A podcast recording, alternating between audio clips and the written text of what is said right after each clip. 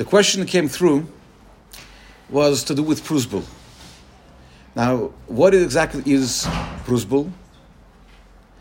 Prusbul means like this. Biblically, according to Jewish law, according to the biblical law, the Shnasa Shemitah, the, the sabbatical year, apart from the fact that one is not permitted to work the land in Eretz Yisrael, and by the way, there were some, you know, in, in every single situation, there were people who tried to come up with different logical answers why the Torah gave certain laws. So they said that the reason why the uh, Torah prohibited to work um, uh, during the seventh uh, uh sabbatical year was because naturally uh, the elements get weaker and you have to be able to on, on a six year years getting weaker and weaker, and therefore you have to be able to let it rest in order for the elements within the earth to become stronger. The reason why it's completely incorrect because the Torah promises that for those that keep Shemitah, they will have a success in produce on the sixth, the seventh, and the eighth year, which goes completely against any of the natural reasoning because, according to that logic, in the sixth year should be getting weaker. But one of the things that the Torah tells us is that when it comes to the sabbatical year, it takes away any debts. So if a person, for example, gives a loan to his friend, to another Jewish person, he cannot claim the loan if the seventh year came along.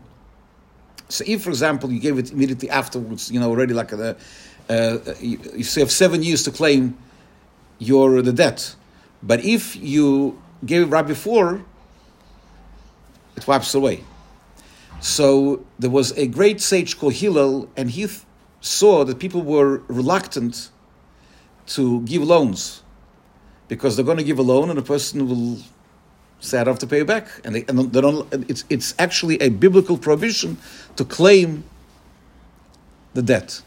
So he devised a legal mechanism called Pruzbul.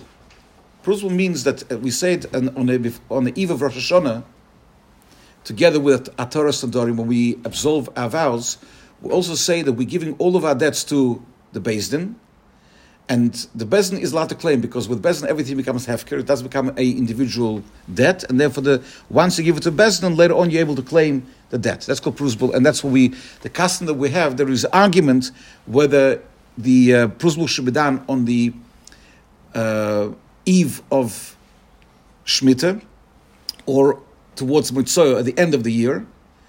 And the custom is to do both of them, that's what we do. But ultimately, the question comes up what happens if a person forgot to do it?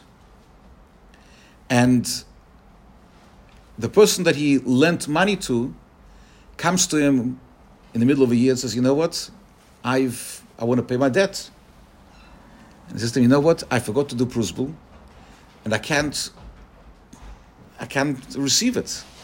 And the person says, no, but I, am happy to give it to you. I, am I'm, uh, I'm not interested to give you that. So what is the halacha? Is there any permission to be able to take the debt back if you didn't do pruzbul? And to make a long story short, there's a lot of interesting discussion about it, but the only way to claim it back, if you find a way to get the other person to understand that he should give it to you as a present.